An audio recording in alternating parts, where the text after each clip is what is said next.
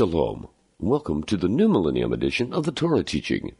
This audio program is produced by Lion and Lamb Ministries and is presented by Monte Judah.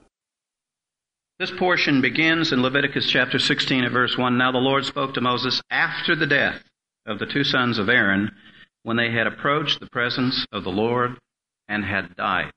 After the death. In the Hebrew, it's acharei mot. And this portion, which begins in Leviticus chapter 16, verse 1, extends through into chapter 18, uh, through those three chapters. It's a very interesting portion. Uh, let's uh, turn to the Lord and we'll commit our time to the Lord and get into our study. Father, we thank you for today. We thank you for Shabbat. We thank you for a day of rest. We thank you, Lord, that you made it for man and not man for the Sabbath. And we thank you we receive this gracious gift that you've given to us, reminding us of you as the Creator and Lord, a day of rest and refreshing for us. And we thank you, Lord, for the Word of God, not only that which is written, but the living Word of God of our Messiah who's come to make a way of salvation for us. And so, Lord, as we come this evening, we ask that you might open up our hearts, that your Spirit might be present, and that you might be our teacher here, that the things that we learn this evening would make us knowledgeable and productive for the kingdom of God. And we ask this all in the name of Yeshua, our Messiah. Amen.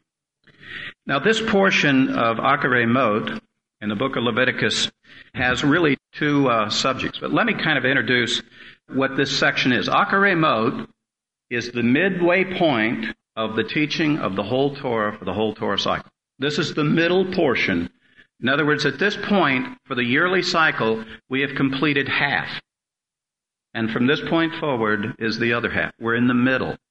You know what they call this portion? They call it the heart of the law.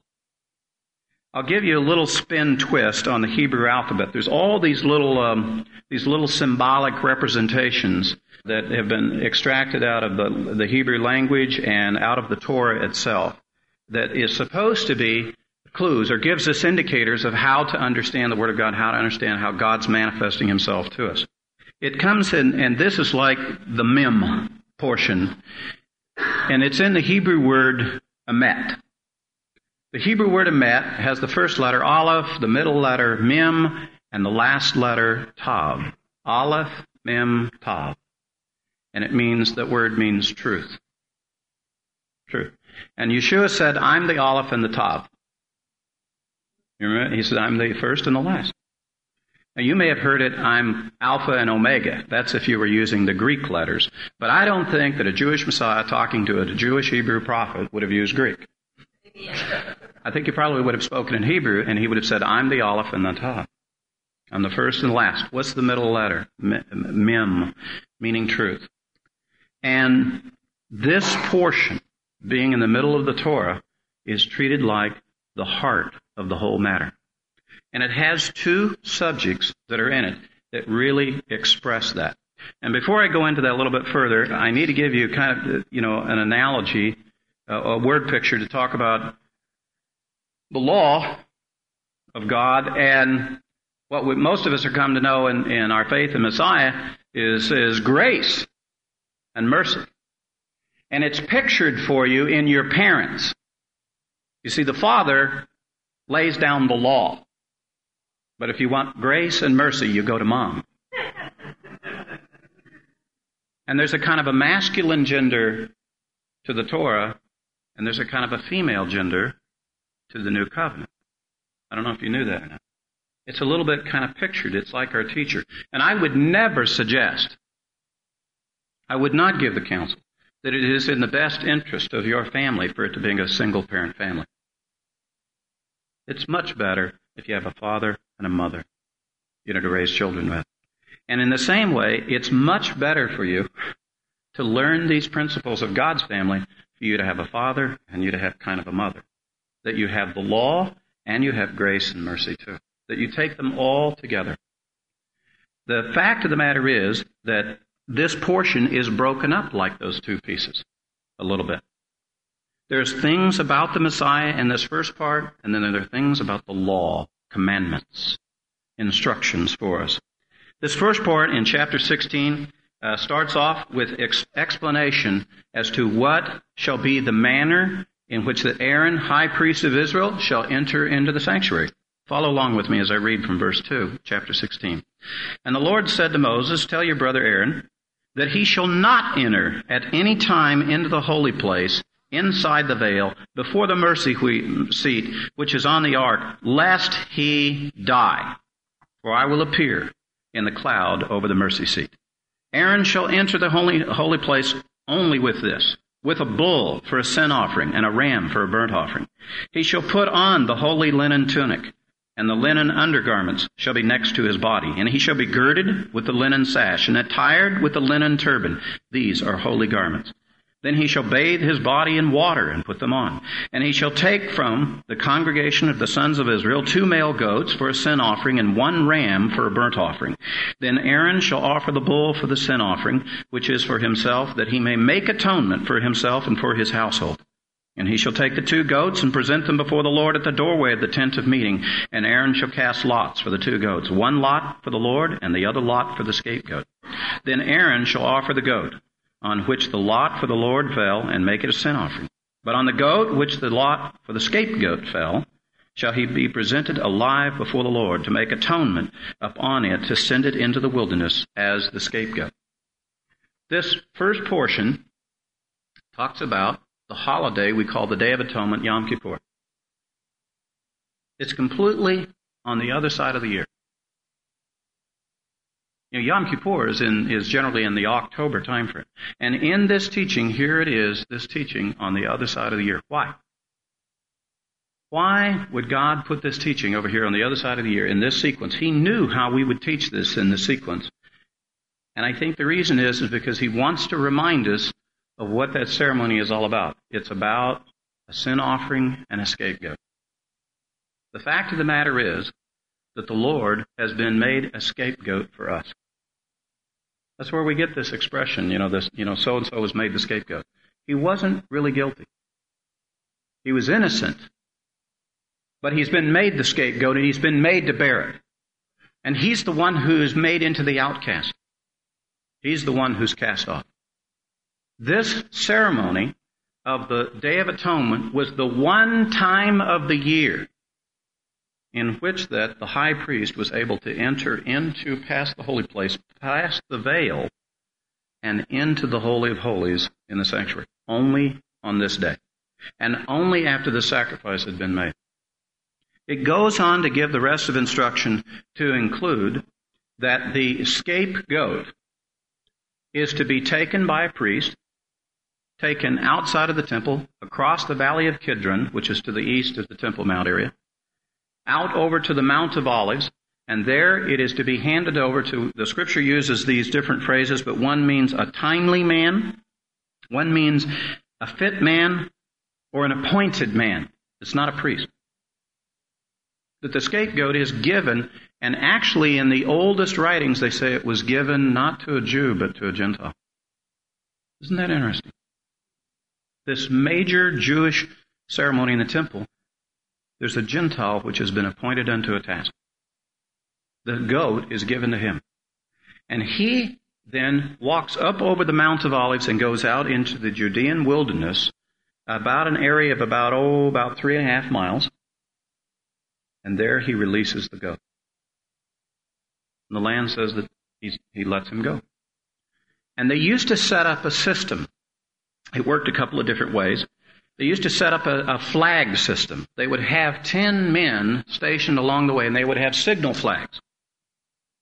And at the moment that the goat was let go, the signal man would give the signal, and each of these 10 signals would flash back instantly so they could get the signal into the temple at the moment the goat was released. So that they would know he has been let go.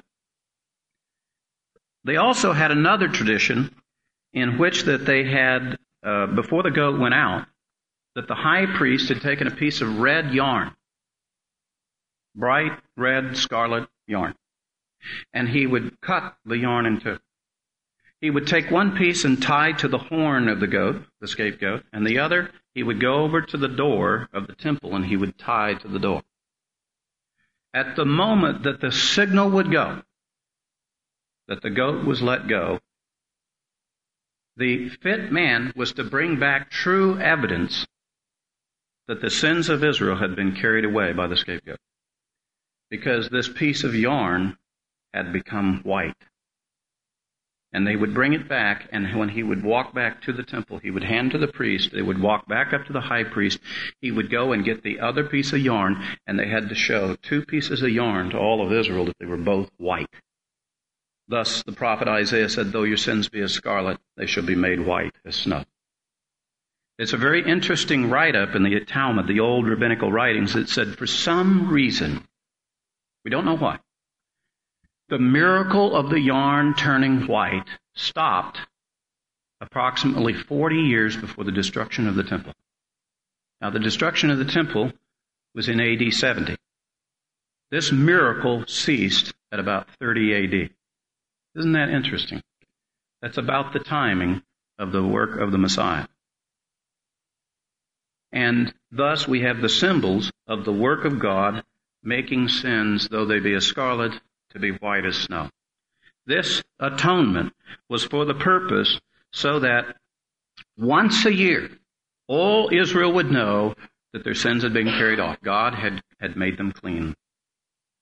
That they would have atonement.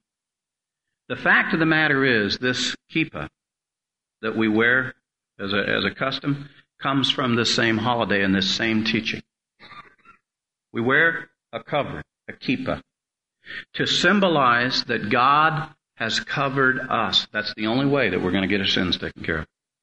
The only way we can be made clean is not by our behavior, but if God covers us and gives us a covering to make us clean. And in fact, kippah is like the word kippur, Yom Kippur, Yom Kippah. That's where, that's where it comes from. That's what it means. It symbolizes you have an atonement. It's, it's a testimony. Every man who wears the kippah, I'm giving testimony. I have an atonement. So God has made atonement for me. So the question that would really come up for us, uh, and it's not such a tough question for us, is well, who, where's our scapegoat? And the answer is obviously in Yeshua. He who was without sin was made our scapegoat. And he took our sins upon himself and he carried them out. He carried them away from us. And we have the evidence of the regeneration of our lives in the gift of the Holy Spirit. It's kind of like the white yarn. You know, we've been made clean. And we have the evidence of the Holy Spirit to be as our testimony. Now that's the that's one part of Acharei Mot. Everybody who's a believer can can see this picture and, and relate to it. Now we get to the next part and it gets a little tougher. Gets a little tougher. You see, this next part, which starts there in chapter 17, it starts off and follow along with me in chapter 17. Then the Lord spoke to Moses, saying, Speak to Aaron and to his sons and to all the sons of Israel, and say to them, This is what the Lord has commanded, say. Now, right off the bat, that's, that's way too tough for us. Oh, you mean I got to follow commands then? So number one, certain people, they just don't like God's authority. Now, I don't care what he's commanding. I just don't like authority. I don't like anybody making a command for me. You know, I, I want to see grace work to its maximum. But the New Testament teaches us, should we sin so that grace will abound? God forbid. God forbid that we should sin to see grace abound. Thank you for the grace, God. But one of these days we need to grow up. And we need to obey. And we need to respect our Heavenly Father even as we would our own earthly Father. And if He has commanded it and said it, then we should take it serious. And we should consider. Verse 3 Any man from the house of Israel who slaughters an ox or a lamb or a goat in the camp, or who slaughters it outside the camp, and has not brought it to the doorway of the tent of meeting to present it as an offering to the Lord before the tabernacle of the Lord, blood guiltiness is to be reckoned to that man. He has shed blood, and that man shall be cut off from among his people. The reason is so that the sons of Israel may bring their sacrifices, which they were sacrificing in the open field, that they may bring them into the Lord at the doorway of the tent of meeting to the priest and sacrifice them as sacrifices of peace offerings to the Lord. And the priest shall sprinkle the blood on the altar of the Lord at the doorway of the tent of meeting and offer up the fat and smoke as a soothing aroma to the Lord. And they shall no longer sacrifice their sacrifices to the goat demons with which they play the harlot. This shall be a permanent statute to them throughout their generations. Then you shall say to them, any man from the house of Israel or from the aliens who sojourn among them, that's Gentiles, who offers a burnt offering or sacrifice and does not bring it to the doorway of the tent of meeting to offer it to the Lord, that man shall be cut off from his people. And any man from the house of Israel or from the aliens who sojourn among them, who eats any blood, I will set my face against that person who eats blood and will cut him off from among his people. For the life of the flesh is in the blood, and I have given it to you on the altar to make atonement for your souls. For it is the blood by reason of the life that makes atonement. Therefore, I said to the sons of Israel, no person among you may eat blood, nor may any alien who sojourns among you eat blood. So when any man from the sons of Israel, or from the aliens who sojourn among them, in hunting catches a beast or a bird which may be eaten, and he shall pour out its blood and cover it with earth. For as for the life of all flesh, its blood is identified with its life. Therefore I said to the sons of Israel, You are not to eat the blood of any flesh, for the life of all flesh is in its blood. Whoever eats it shall be cut off. And when any person eats an animal which dies, or is torn by beasts, whether he is a native or an alien, he shall wash his clothes and bathe in water and remain unclean until evening. Then he will become clean. But if he does not wash them or bathe his body, then, the, then he shall bear his guilt. Very interesting instruction. And by the way, God says these are permanent ordinances. Never going to be changed. Permanent. That's what the word permanent means. But we live in a day, and many of us have been instructed that the commandments that I just read concerning how you shall present a sacrifice to the Lord and concerning the subject of blood well, that's the law that, that's done away with. Let me ask you something. If the law's done away with, are you permitted to eat blood? First of all, the whole, the whole thought seems disgusting. But there's something inside of you that says, wait a minute, the life is in the blood. These are commandments about atonement and life. The author of life is saying these are the permanent rules these are the permanent rules. No matter what. Forever. But some would say, well, God was fibbing a little bit. He changed his mind. He, he, he, I guess he made a mistake there. You know, because see, when we got the new covenant, when we got this grace and this mercy thing, all that stuff went away. Didn't go away, brethren. It's still true. These are still the rules. These are still the rules. If you, a Gentile, you decide you want to set up an altar in your backyard, well, let's go get a couple of chickens or whatever, lamb. And I want to worship God like Abraham worshiped God, like Isaac and like Jacob and like the sons of Israel. I want to do some real religious thing here and you decide that you want to go out there and say, "Oh God, uh, here's here's the sacrifice," you want to play priest. You take the life of this animal. The law says, God says, you are guilty of the blood. It is not a cover for you. To the sons of Israel, you are not permitted to go set up altars. Now, Abraham, Isaac, and Jacob set up altars, but you don't see no sons of Israel setting up those places in their little courtyards there in New York for where all the Jews live and setting up altars. There's a reason because it says, no, you will not do that. Because here's the understanding. If you were to do such a thing, if you were to sacrifice an animal and you do not present it at the doorway of the tent of meeting, and that is either Jerusalem, at the temple, or the tabernacle of Moses, wherever it is set up, if you don't do it there, it is though, listen to this, it is as though you have offered meat to idols. And if you sit and you attempt to feast on that and call that a feast of the Lord, the Lord says, that's no feast to me. That's a feast to idols. You will not take the life of any animal except at the place where I've put my name, and that's right there at the doorway of that tent. And you hold it up for me to see right there. And then I will accept it. And it will be done by a priest. He will present the blood for you. You are not going to play some sort of religious game and say, well, hey, you know, I sinned, and uh, according to God, the rules are all I got to do is shed a little blood. Well, let's go out and see what do we got. Well, we got a chicken. I, I think that sin was worth a chicken. Let's go kill the chicken. We'll eat the chicken. Hey, my sins are gone.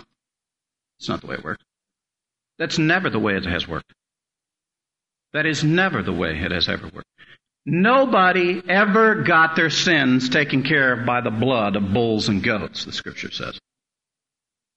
You're not going to trick God into a covering for your sin that way. God will do the forgiving. And He will present it at its proper place so that it can be the proper substitution. And He's trying to tell you it's life for life. You will not shame the life of another. And he tells us the blood of the animal represents the life of the animal. The fact of the matter is, brethren, when we sit down to a fine chicken dinner or a fine beefsteak dinner, I don't know whether you've thought about this or not, but the fact is the animal died so that you might live. That animal gave up its life so that you might receive the nourishment, so that you might be strengthened, so you might live. God made that life. He's made a way for you to continue your life. He's, there's an acceptable and a proper way to do this, and you will not indiscriminately take life. If you do so in the worship of the Lord, you'll do it this way. These are the rules, he says. Now that's number one. Then he says, no blood. You will not consume the blood. I don't know if you know this or not, but we're talking about kosher now. That which is fit and proper. How you take a clean animal, slaughter it properly, wash it properly, and vacate the blood away from the animal. That's called make kosher. To make it fit and proper. And to make the tissue of a clean animal into acceptable food, it is to remove the blood so that we do not eat the blood of the animal. So he says, You won't eat the blood of the animal. I don't know whether you got it, but he said, You will eat kosher foods. You will eat food that is fit and proper. If you eat the blood of that animal that has not been made fit and proper, you're guilty of indiscriminately taking the life of the animal to be for your life and not doing it properly in accordance with the creator of all life. His rules. Not my rules, his rules. Now he goes a little bit further. It's going to get sticky now. I'm not going to read you chapter 18. You're going to read chapter 18 because I get embarrassed reading these things in a mixed audience. It says, when it comes to life, when it comes to your sexual life, when it comes to the procreation of life. There's rules. You're not going to go mate with other animals. There are rules. You're not going to sin against your father, against your mother, against your sister, against your wife, against your husband. You're not going to sin in this sexual perversion. You will not have incest. You will not have molestation. You will not have homosexuality. Oh, brother. Now, God, now, now you're really getting out of control. And on top of that, he says, because if you do, it's an abomination. But you see, here's the problem. And we, as a, as a kind of a Christian community in the world, we, we did it to ourselves. Somebody smart said, hey, this grace and mercy thing, it's so good, we don't need the law. I want to go do my business with mom. I don't want to have to deal with that. I don't want to have to deal with the guy who lays the law down. I just want to deal with all this grace and mercy stuff. I get forgiven every time I make a mistake. And As a result, they discounted and they said, yeah, those don't have any authority over us anymore. They don't belong to, we don't keep those.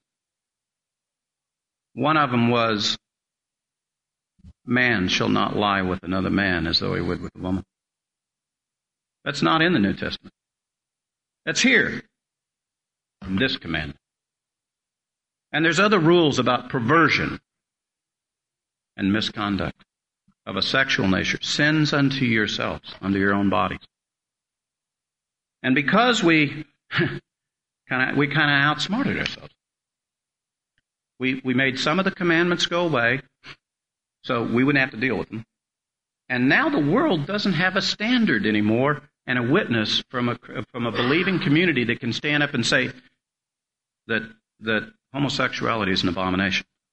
You want to know why those different churches are ordaining homosexual priests and ministers and teachers and they're considering mar- homosexual marriages in their church. You know why? Because they said these commandments don't apply no more.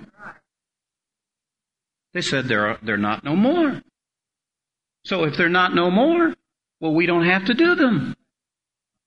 It don't apply. This thing about blood, it don't apply. This thing about sexual perversion, it don't apply. And you know what? The world we're in is accepting it. The world we're in is accepting it. Christians are accepting it because they have the lawless. They have no more commandments. That's where they're at right here. That's where they're at. Now, I know, I know where some of you are coming from, and I know that this has been the dominant teaching of the church. Let, let, let me show you over here. Move with me over to Acts chapter 15. See, this whole business about what, what should be kept in the law and what shouldn't be kept, and, and the fact that the law went away, all of this got discussed early in the new covenant. You know, Messiah had come, he died, the Holy Spirit was given, um, the Gentiles start coming into faith, and now this Christianity thing is not just a Jewish thing, it's for the Gentiles, it's for all peoples, and the Gentiles start coming in, and here we got a bunch of these legalist uh, Jewish lawyers who say, hey, you Gentiles, you got to keep the law. And they're wrong. They're saying, you got, you have to circumcise all your males and, and all your sons have to be circumcised. You have to become Jews to be a partaker in the Jewish Messiah and to study this Jewish book called the Torah. Where did they, where did they get the initial idea? It's because right back there I read to you, it says, These commandments are for the sons of Israel and the alien and sojourner who may dwell or live with you. If these Gentiles are going to come in here and start worshiping the Jewish Messiah and dwell with us, be considered part of the camp, here's the commandments.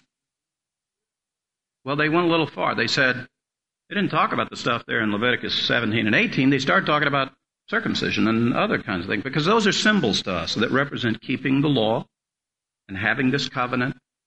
Circumcision is a sign of the covenant. And obviously the Gentiles got to come into the same covenant. Forget the new covenant, they just got to come into this. A little misunderstanding. So, anyways, they assemble together and verse uh, 1 of chapter 15 and says, Some of the men came down from Judea and began teaching the brethren, unless you are circumcised according to the custom of Moses, you cannot be saved. So we got the doctrine of salvation kind of balled up into this thing. Circumcision's got nothing to do with salvation. Not with a Jew, not with a not with anybody. Circumcision doesn't belong to the doctrine of salvation at all. It's a sign thing. Just a sign.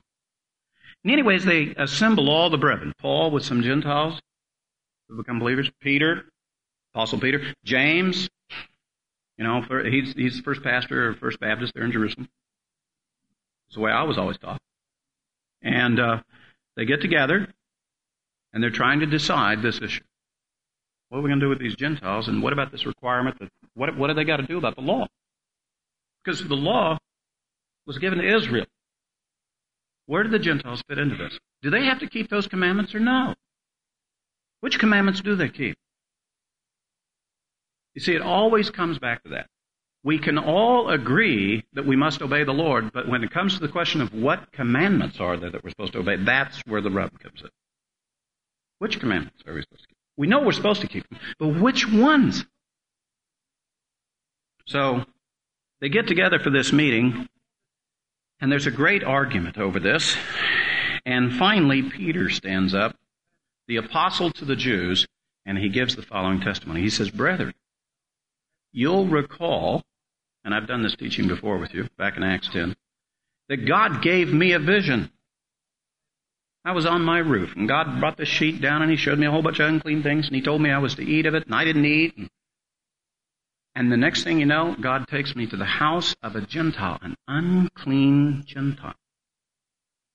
And I start preaching to him, and the Holy Spirit falls upon him, and they're regenerated right there in front of me. And God, and God therefore showed me that I should not call that which I thought was unclean, unclean. What the Lord has made clean, I shall call clean. And God has made the Gentiles clean with the gift of the Holy Spirit.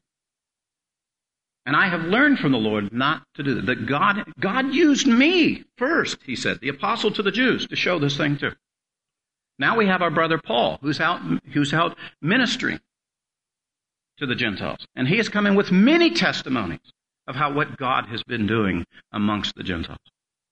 How he has saved many.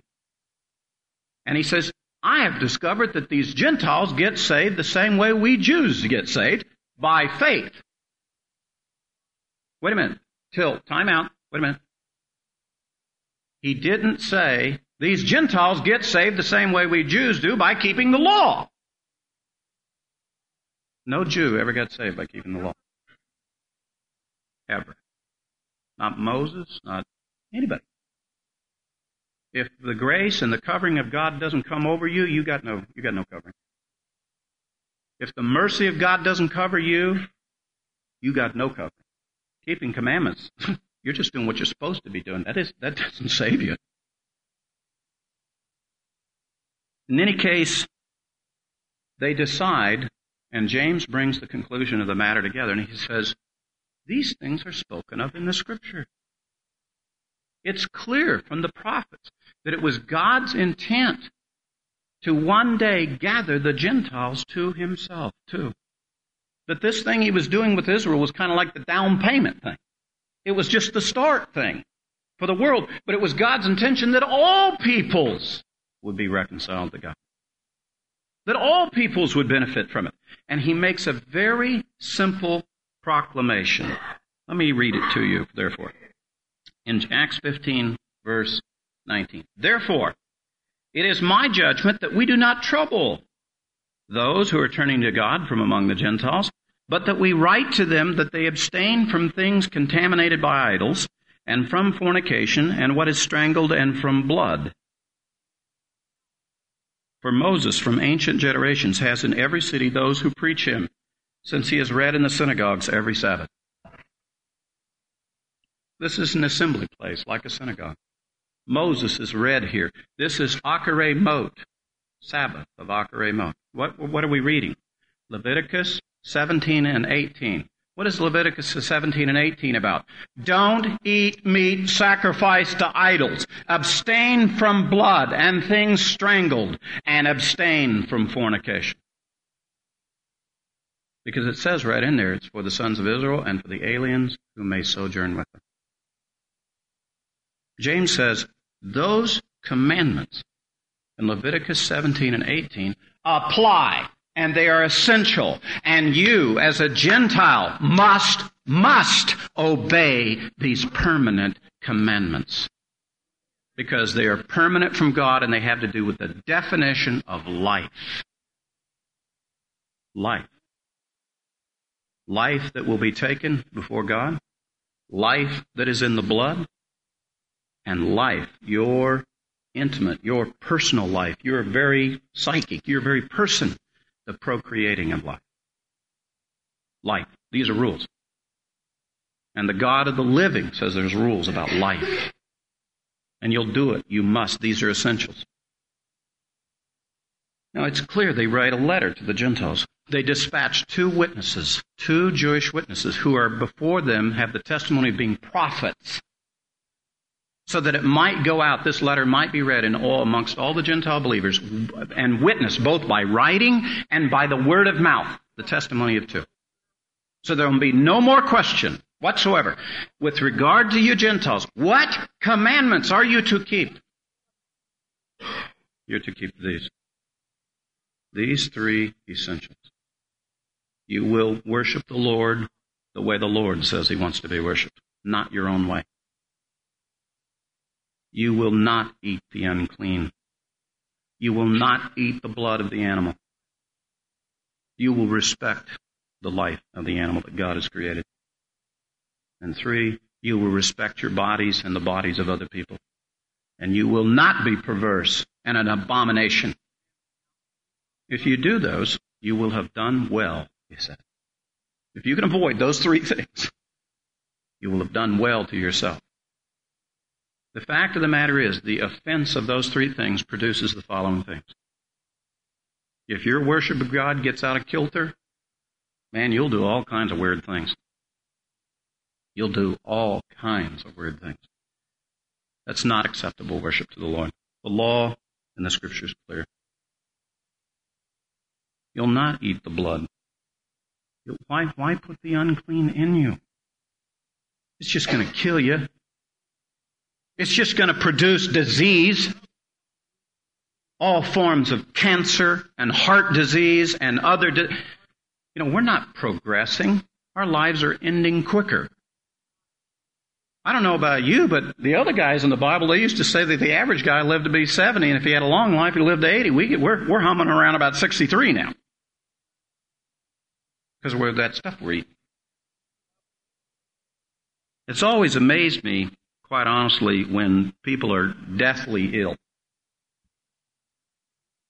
Hospitals dying of all these different diseases, and they really wanted to obey the Lord, and they had no idea that the Lord had specified there are certain things that you shall not eat because they're unclean and it will harm you. And there they are sitting there with the diseases of the Egyptians on them. Well, I got grace and mercy, but I also got one of these Egyptian diseases. You know what they need when they when you pray for them? And and I offer this as counsel when you minister to them. Pray that their sins may be forgiven. That's what Yeshua did when he healed people. When he healed them, he said, Your sins are forgiven. What? What's that got to do with disease? Well, you, you've been eating the unclean, that's why. And dying as a result. He said, Don't do that. Don't do that. Isn't it interesting that the most deadly diseases that we know today, they're all transferred through blood products? Exchange of blood. Not only is that where the life is at, that's where the disease and the death is at, or the lack of life is at. That's where it's at. There are rules about blood, about life and about these things. That's the world we live in. And then the last one, that one is the one that's really getting interesting these days, is the perversion. It'll kill you. It will kill you. You know, one of the things that we, that, uh, I, I was in the Navy, and, uh, in the Navy, there's kind of a sailor, there's a sailor town in every port. And one of the things that I was indoctrinated in, and it's true, as a young sailor, if you want to go down there to Sailor Town and you want to have sexual relations with uh, somebody down there, just be advised that you're having sexual relations with the entire Seventh Fleet. Not having sex with one person. You're having sex with hundreds of thousands of millions of people and the disease that's traveling from the blood to the blood to the blood to the next person to the next person, it's been around for a long time. Long time. Matter of fact, that disease originates all the way back into the days when these words were written. These commandments have not gone away. The disease hasn't gone away. The death hasn't gone away. It's still just as real as it was before. These rules still apply today. They're just as real as they were before.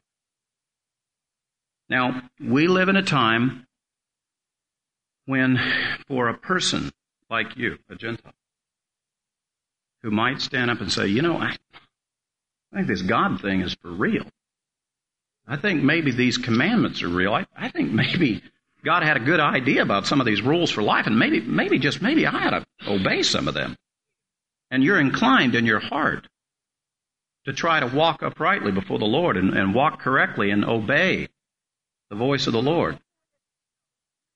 Isn't it ironic that the religious of this day would say you're wrong, that you're legalistic?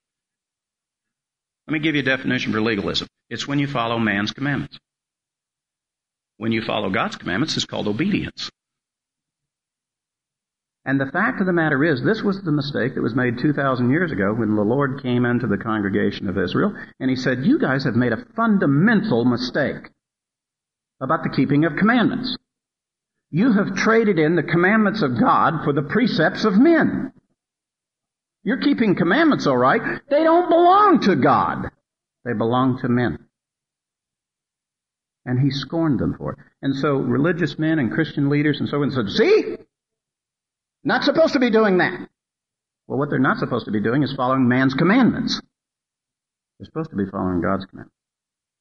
And to this day, we're still doing the same thing. The same, if the Lord was here today, addressing this issue today, he would not change any of his words to describe the present problem. We live in a time when men, religious men, have traded in the commandments of God for the precepts of men. Now, back some time ago, I, I spoke to you about the whole business about eating the clean, eating the fit and the proper. And so let's make sure that we got this straight. Are you saying, Monte, that if we don't keep these commandments, we're not going to go to heaven? Au contraire. I'm saying if you don't keep these commandments, you'll go to heaven faster. It doesn't have to do with salvation. It has to do with your life. Your fleshly life right now. You want to kill yourself? Slow, agonizing death? Well, disobey these commandments. A little bit at a time? Poison yourself? Inject disease? Affect your children? Destroy your life? A little bit at a time, every day, just a little bit at a time. Just violate these commandments. Because these are rules about life by the author of life. He knows what life is and what life is not. And he says, if you do this, it's life. If you do that, it's not life. It'll cause death. Now, I've given you both the instruction both from what Moses has said and when they referred to Moses back here in the New Covenant. It's in the New Covenant. It's the teaching of the New Covenant. You know, it's essential, the New Covenant says, that you keep these three things. If I did not tell you that, if I was not straight with you about it, then I would be false as a teacher to you. I'm not teaching you what the book says. Because it says here that if you have any question about this commandment, if you have any question about how to how to obey this commandment, or, or, how does it apply to this situation or that situation. It says you can get all your answers if you will simply go to a synagogue on Sabbath where they teach Moses, and you can learn everything you need to know about this one. You want to know what the word fornication means in the Bible? The Leviticus 18 has a huge list for you. It's, it's such a disgusting list, I don't read it. You can read it. I'm embarrassed, personally, to speak of such things. And we should be embarrassed to speak of it. But such things do happen. And in our day, we now have people who, who say, well, you know, uh, it, it, you know, if it feels good, why, why not do it? I mean, it didn't hurt nobody. It's kind of a victimless crime. Yeah, it did. It's killing you. And it's God's law. Well, we don't obey God's law. I know that. You're lawless. And you're dying as a result.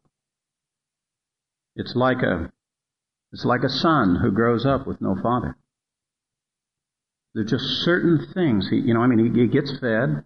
He, you know, he gets clothed. He gets bathed. He, But there's certain man things that he just doesn't quite learn.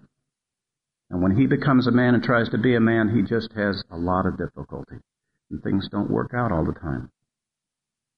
Because he didn't have a father's instruction, a father's example. He didn't have a model to go by. He didn't have any guidelines. If you devoid yourself of these scriptures, you're like a dysfunctional, you know, spiritual son. You, you haven't got the full instruction. You don't have all of the guidelines right. Now, isn't it interesting? Out of 613 commandments in the Torah, three, only three.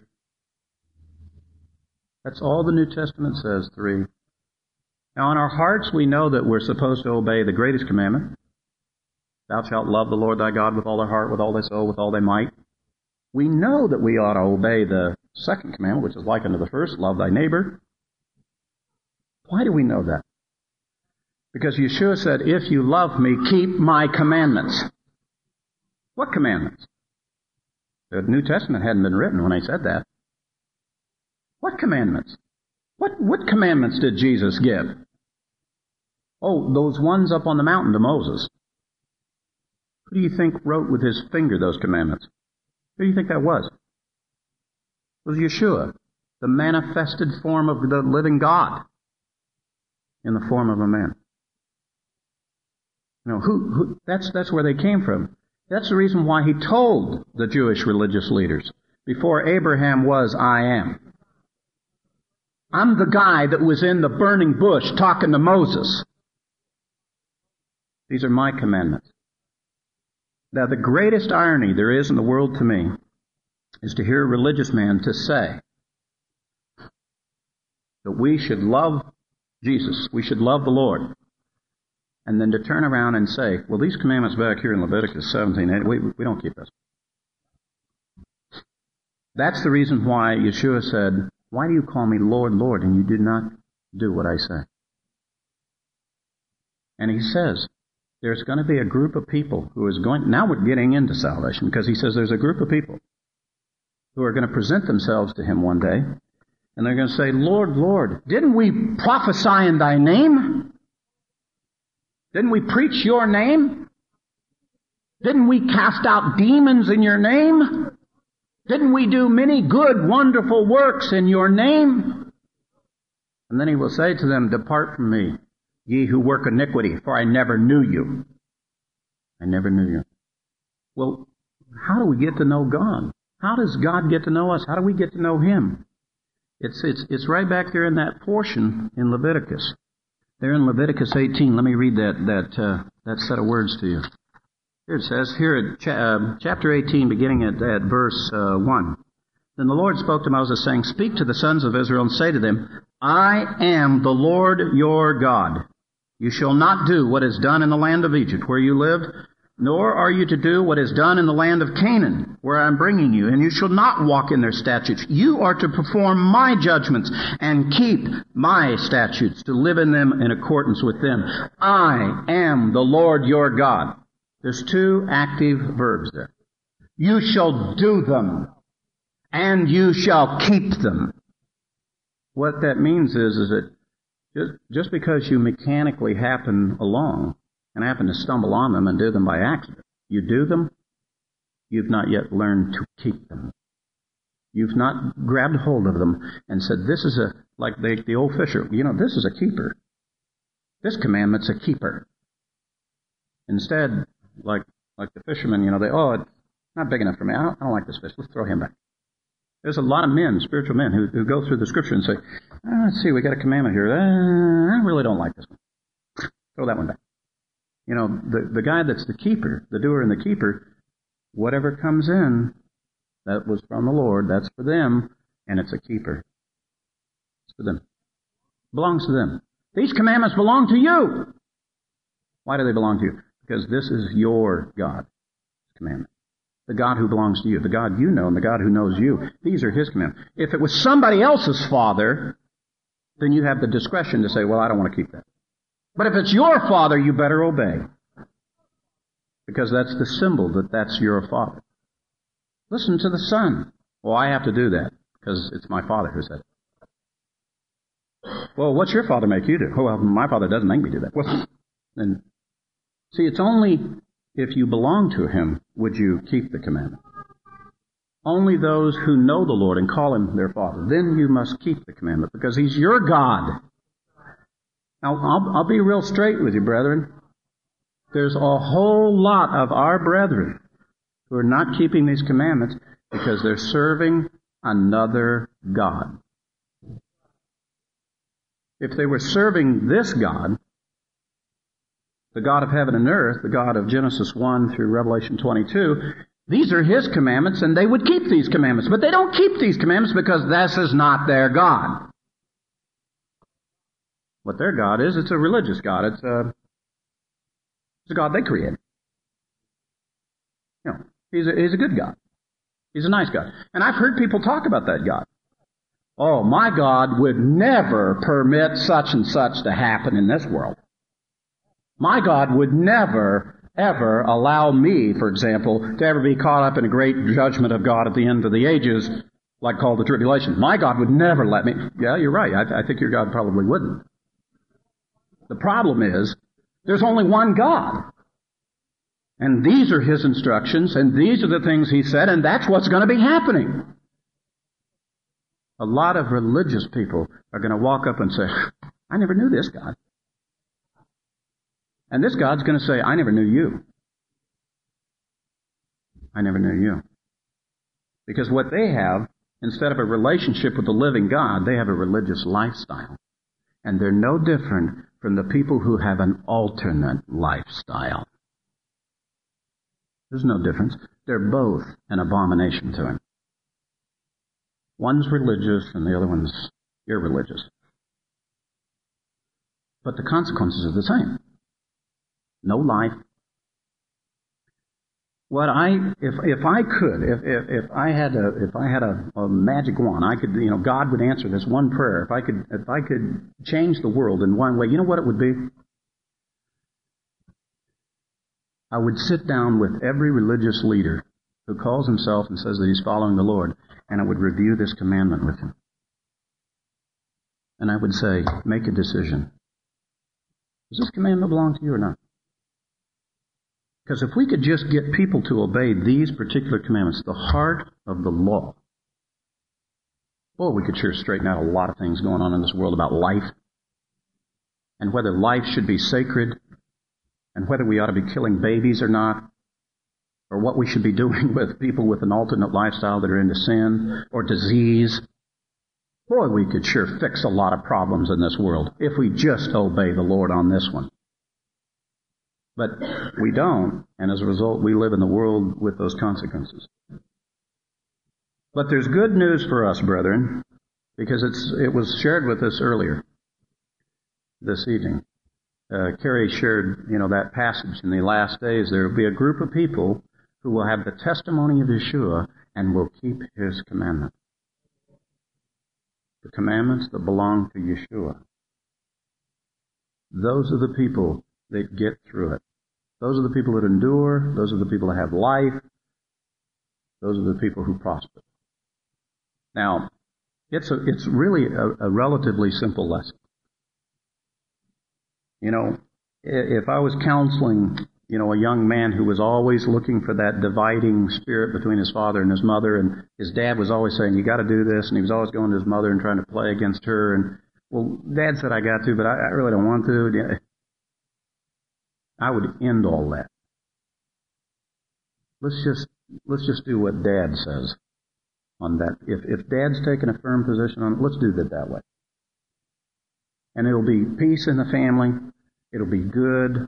It'll be pleasant and it won't be any more. But as long as we think we can play this little game, well, we'll appeal to the grace and the mercy and the and all that business, and we'll say that Dad's abusing us. You know that that game ain't going to work. Not with God. It ain't going to work. Because when it's all said and done, the bride will be obeying the bridegroom. When this is all said and done. It'll all be one happy family then. And there's no reason why we shouldn't be obeying now. Brethren, simple, simple to you. Does the Scripture teach you as a Gentile that you have the right to go worship God any way that you choose? No, it doesn't. Does the Scripture say that you're permitted to eat blood of the animal? No, it says you're not permitted. Does it say that you can eat of an animal that's been strangled and not made fit and proper? No, it does not. Does it say that you can go and do any sexual perversion that you want to do? That you can be a homosexual or lesbian or you can get it on with dogs or animals? No, it says you cannot. You can't. These are the rules of life. Now, if you want to serve another God with other commandments, go serve Him. But these are the commandments of the living God, the God of Israel, the God of heaven and earth, the God who's coming back to exact a judgment upon the whole world. These are His commandments. And if you want to be found knowing Him, then you have to obey His word and say, He's the God. He's the one true God instead of another God. It's real simple. It's not hard to be understood. You know, I don't know if you know this or not, but there are very few assemblies in this city that would give this teaching.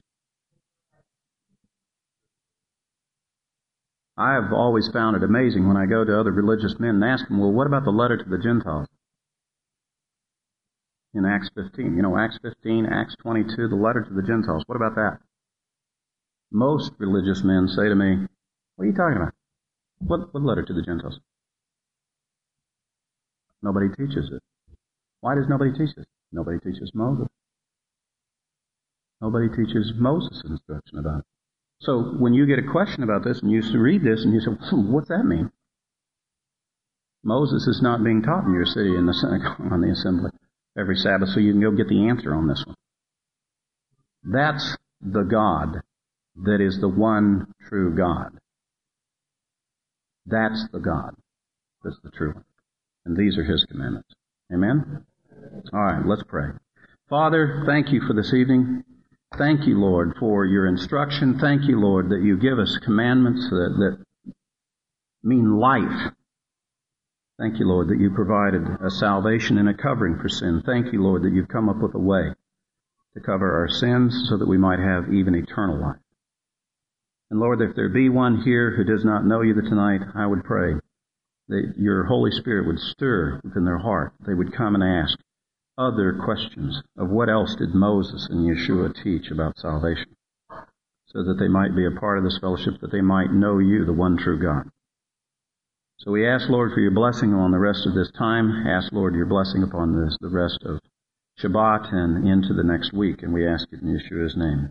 Amen. For more information about Lion and Lamb Ministries, call our office at 405 447 4429. Our address is Post Office Box 720 968, Norman, Oklahoma 73070.